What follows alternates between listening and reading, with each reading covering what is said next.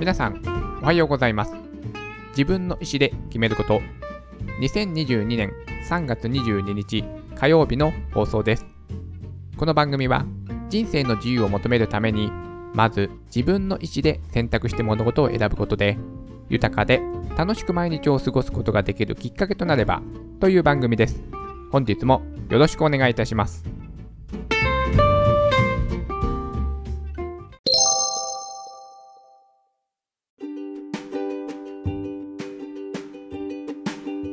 自分探しの旅に出る。人生に悩んだ時そんなことをしてみようと考える人もいるでしょう。私も自分は人生で何をやりたいのだろうともやもやとしていました。いくら考えてもその答えを導き出せないでいたのです。そこで年末年始の休暇を利用して八丈島に旅行へ行くことを思いつきました。大自然の中でゆっくりと考える。誰にも邪魔されることのない内省する時間を確保することを決めたのです。私の人生に影響を与えた本の一つ、7つの習慣。その本の中にミッションステートメントを考える重要性が書いてあります。ミッションステートメントとは、自分が自分であるための宣言であり、自分の中心をはっきりと表すものです。私は自分自身の憲法であると解釈しています。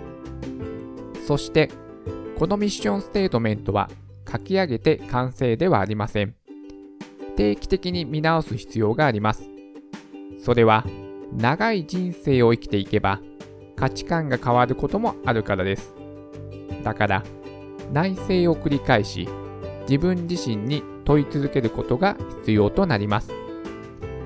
大好きな鎌倉へ久しぶりに行こうと計画をしていたのですが、ふと、せっかくの長期休暇だから、時間を有意義に使えることにしようと思い立ちました。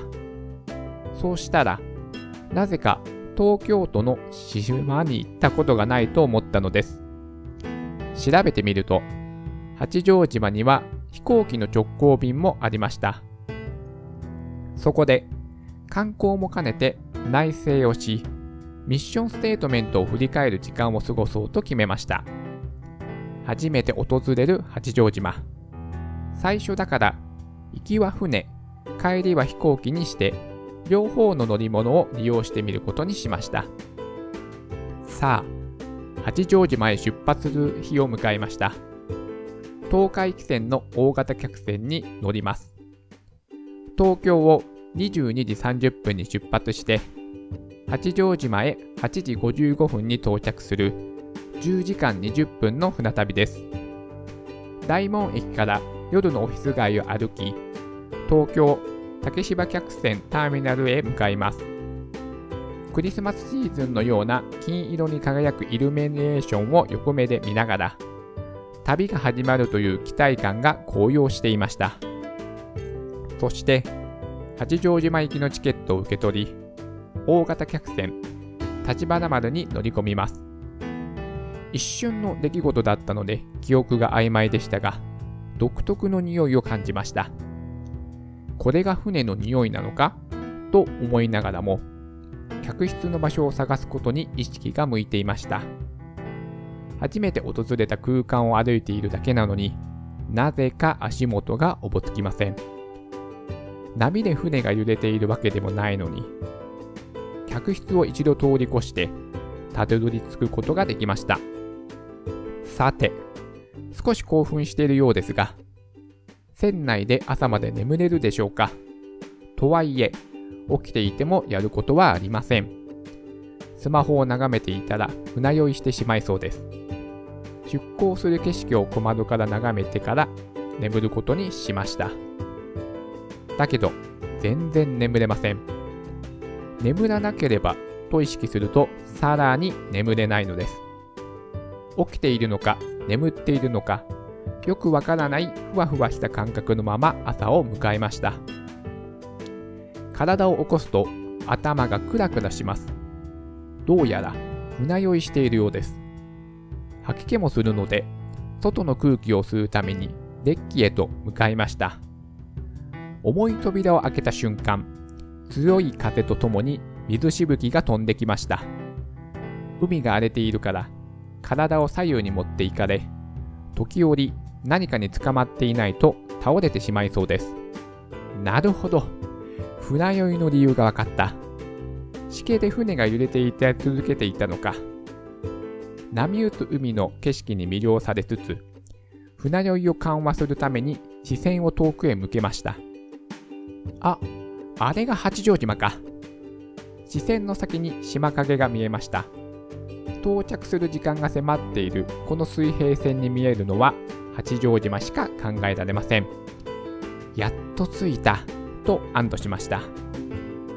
心が緩んだこともあってか海風の寒さが身に染みてきました。船の反対側に目を向けると朝日が差していたので暖かさを求めて歩き始めました。相変わらずしけで船は揺れています。おぼつかない足取りで歩いているとザパーッと大きな音が後ろから聞こえてきたので反射的に振り返ると波がデッキまで打ち上げられ海水が迫ってきたのです。急いで建物の陰まで逃げ込みました。まさに間一髪。無事に波から逃れることができました。もしあのまま反対側に行き続けていたら今頃打ち上げられた波をかぶり全身びしょ濡れになっていたでしょう。八丈島の到着前に最悪な事態になっていました。ラッキーでした。朝日に感謝しましょう。さてこの危険な場所から避難しなければなりません。建物の陰から顔を出し波がまたデッキまで打ち上げられないか様子を伺いました。しかしいつ波が襲ってくるか予想が難しい。さらに今度はこちら側から波が襲ってきたら一貫の終わりです。だったらもう急いでまで扉まで向かってしまおうと決意しました。頭のイメージでは走っているのに足元がふらふらして思うように前に進めません。変な感覚です。備え付けてある椅子やテーブルにしがみつきながらなんとか船内へ戻る扉までたどり着くことができました。さあいよいよ八丈島に到着です。